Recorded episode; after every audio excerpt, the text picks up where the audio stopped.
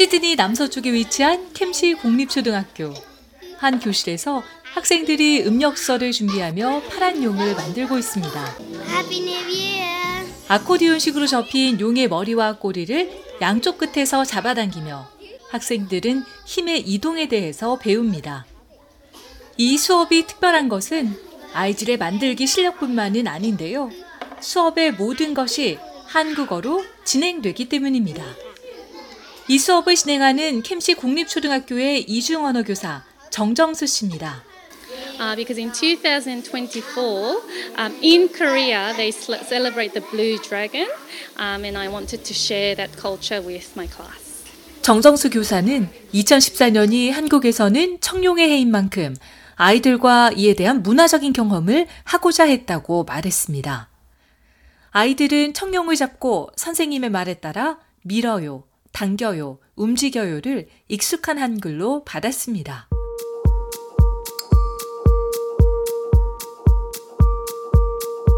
올해로 14년째 한국어 이중언어 수업을 진행하고 있는 캠시 공립초등학교. 이곳에서는 단순히 한국어를 배우는 것을 넘어 하루에 1시간씩 역사, 지리, 과학, 미술, 음악 등 다양한 과목을 한국어로 배웁니다. 캠시 공립초등학교는 2010년 뉴사우스웨일즈 주정부가 아시아 언어를 육성하기 위해 시작한 이중 언어 프로그램에 참여하면서 한국어 이중 언어 수업을 하기 시작했습니다. 당시 이 프로그램을 통해 캠시 공립초등학교는 한국어를, 라우즈힐 공립초등학교는 중국어 만다린을, 스코츠헤드 공립초등학교에서는 인도네시아어를, 머리팜 공립초등학교에서는 일본어를 가르치기 시작했습니다. 캠시 공립초등학교 벌린 다쿡 교장의 설명입니다. staff member, Korean um, staff member at the time, they heard about the opportunity on the radio. And because at, at that time in the Campsie local area, there were a lot of uh, Korean uh, residents. 당시 한 한국계 직원이 이런 기회를 라디오에서 들었어요. 그때는 캠시에 한국계 주민들이 많았거든요. 그때 직원들이 이중언어 학교 프로그램에 한국어로 지원했고요. 그것이 성공적이었습니다.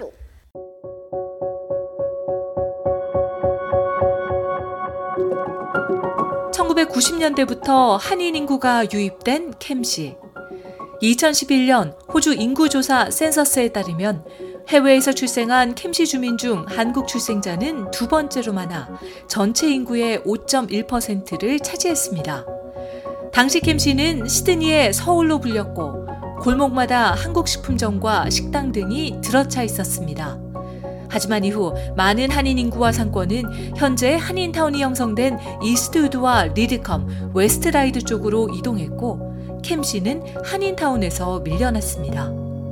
실제로 가장 최근 실시된 호주 인구조사 센서스에서 캠시 주민들이 가장 많이 출생한 해외 출생지는 20%를 넘는 중국에 이어 네팔이 9.2%, 말레이시아가 4.3%, 베트남이 3.6%, 필리핀 2.9%로 한국은 상위 5위 안에 들어가지 못했습니다. 비록 캠시가 더 이상 한인타운이 아닐지라도 지역 내 문화적 다양성의 중요성을 고려해 한국어 수업을 이어오고 있었습니다. 벌린 다쿠 교장은 현재 캠시 공립초등학교 학생 중 집에서 영어 외에 다른 언어를 쓰는 학생들의 비율은 97%라며 문화적, 언어적 다양성의 중요성을 거듭 강조했습니다. Campsie is a language school, and our key language is Korean. Uh, and the students love it. And parents come 캠시는 언어 학교입니다. 그리고 우리의 주요 언어는 한국어이고요. 학생들은 한국어를 사랑합니다. 또 학부모들은 아이들이 한국어를 배우는 기회를 갖도록 하기 위해 멀리에서도 찾아옵니다. 심지어 한국계 아이들이 아닌데도 말이죠.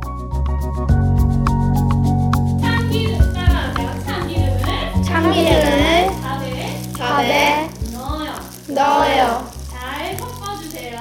잘 섞어주세요. 30명으로 시작했던 한국어 이중 언어 수업.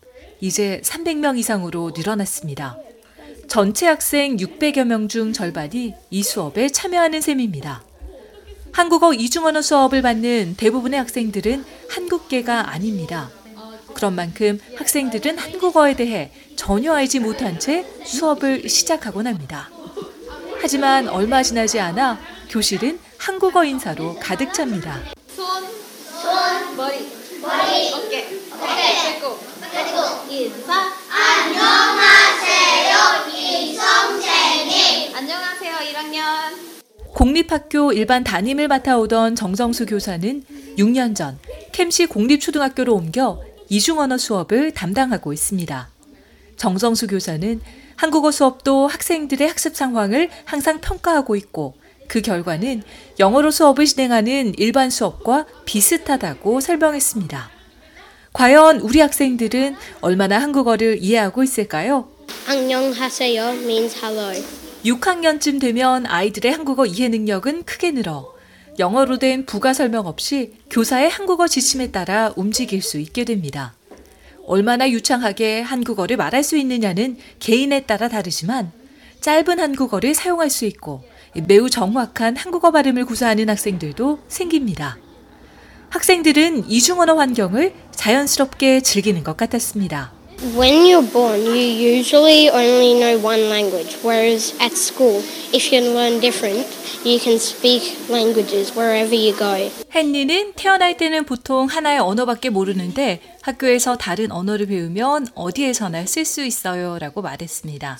I am Korean and I like to talk with, with my friends. 조슈아는 저는 한국 사람이에요. 친구와 한국어로 이야기하는 게 좋아요 라고 말했습니다. You can speak and learn more languages and have more knowledge. 알렉시스는 전 어떻게 말하는지와 미술에 대해 배우는 게 좋아요.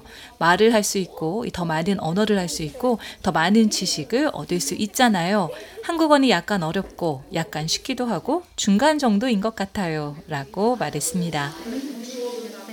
정정수 교사는 특히 다문화 국가인 호주에서 한국어뿐 아니라 다른 언어를 배우는 것은 중요하다고 강조했습니다. 호주는 다문화가 있기 때문에 어, 여러 문화를 이해하기 위해서는 이런 교육이 필요하다고 생각해요.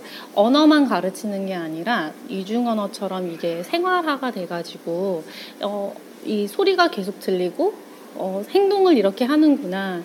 과학을 배우는데 이러, 이렇게도 볼 수 있구나 하면서 다방면의 어, 이해력이 생긴다면은 이 아이들이 어른이 됐을 때 좀 더 문화를 포괄적이게 이해를 하고 소통할 때 이해만 하는 게 아니라 원활하게 더 진행을 아이들이 할 수 있을 것 같아요. 그리고 기회도 많아질 것 같아서 어, 할 수만 있다면은 더 많은 아이들이 어렸을 때부터 다 문화를 경험할 수 있는 그런 환경이 주어졌으면 좋을 것 같아요.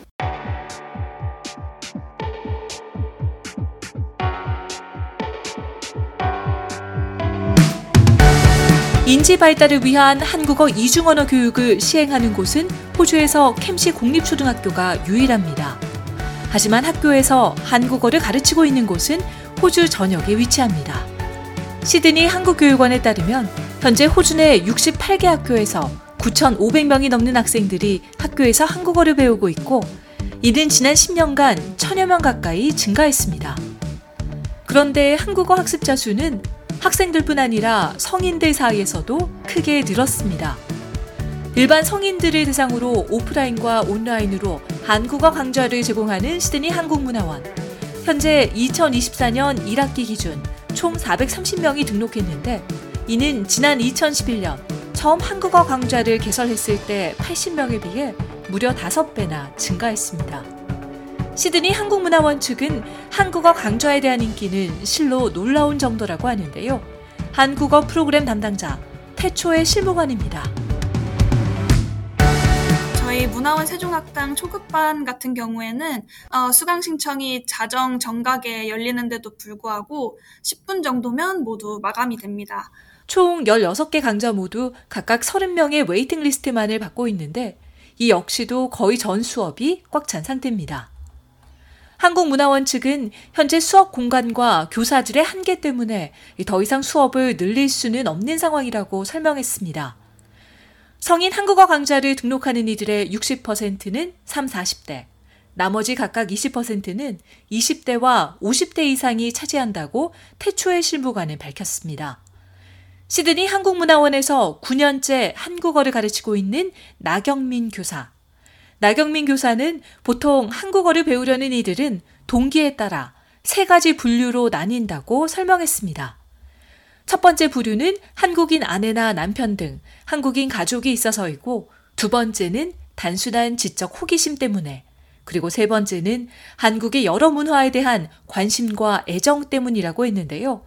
이 최근 전 세계적으로 한국 대중문화에 대한 관심이 크게 늘면서 세 번째 그룹의 비율이 지난 3년간 특히 폭발적으로 증가했고 이런 분들은 한 반에 대략 7, 80%를 차지한다고 말했습니다. 그 중에서도 전에는 한국 노래나 어떤 가수에 대한 관심 때문에 한국어를 배우려 하는 경우가 많았는데 요즘에는 뭐 노래뿐만이 아니라 한국 드라마 아니면 뭐 영화, 음식 이렇게 한국 문화 전반에 걸쳐서 굉장히 큰 흥미를 보이고 있습니다. 그래서 특히 한국 드라마를 너무 좋아해서 아 선생님 저는 자막 없이 드라마를 시청하고 싶어서 한국어를 공부합니다. 이렇게 말씀하신 학습자분들이 아주 많습니다.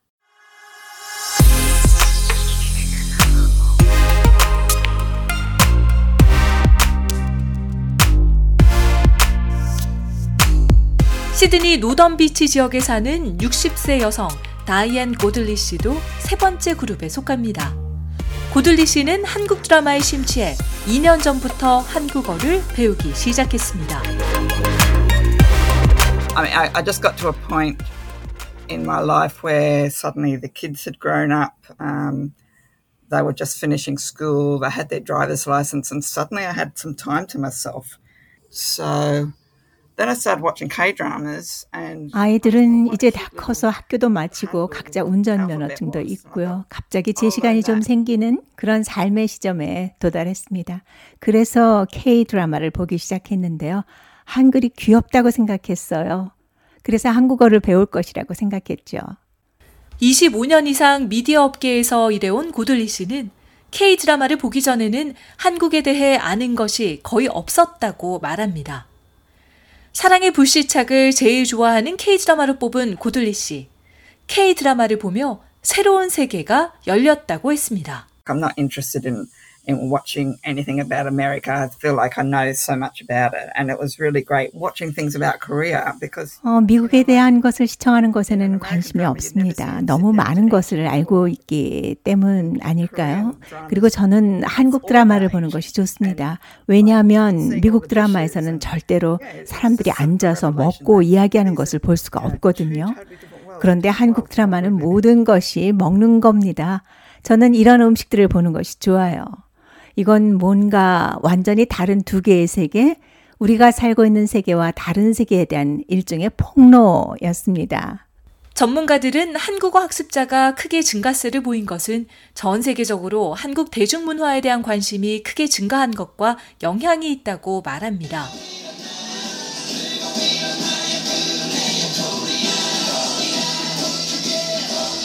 캠시 국립초등학교의 정정수 교사 또한 한국의 대중문화가 아이들에게 긍정적인 학습 동기를 부여하고 있다고 밝혔습니다. 그게 아이들뿐만 아니라 부모님들도 관심이 있어 주시면은 그게 교실 안에서 너무 티나게 보일, 보이기 때문에 어, 이런 지금 현재 전 세계적으로 한국 문화가 잘 알려져서 굉장히 감동하고 있어요. 한국어 교육 전문가인 멜번 대학교의 선임 강사 니콜라 프라스키니 박사는 한류의 영향력을 인정하면서도 그것이 한국어 학습자 증가의 유일한 동력은 아니라고 지적했습니다. 이 학생 수가 올라간 거하고 그리고 전반적으로 한국문에 관심이 높아졌다는 거는 이 한 가지 요인만으로 어 그것 때문이 아니라고 생각을 하고요.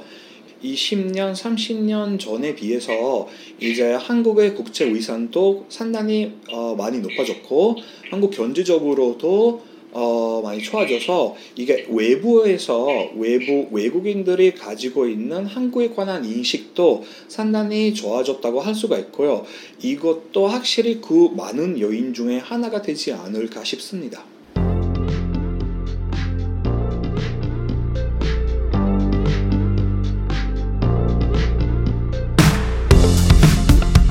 고들리 씨는 매일 집에서 K-드라마를 틀어놓습니다.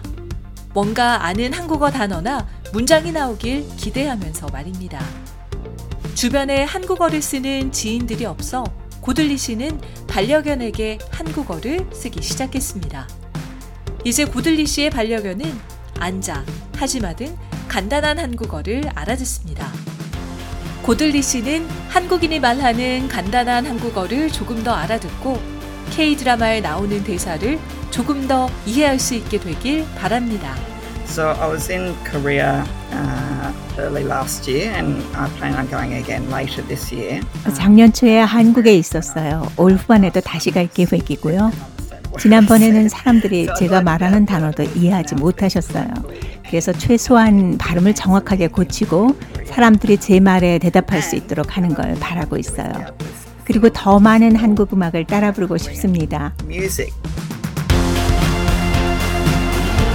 새해 복 많이 받으세요. Happy 설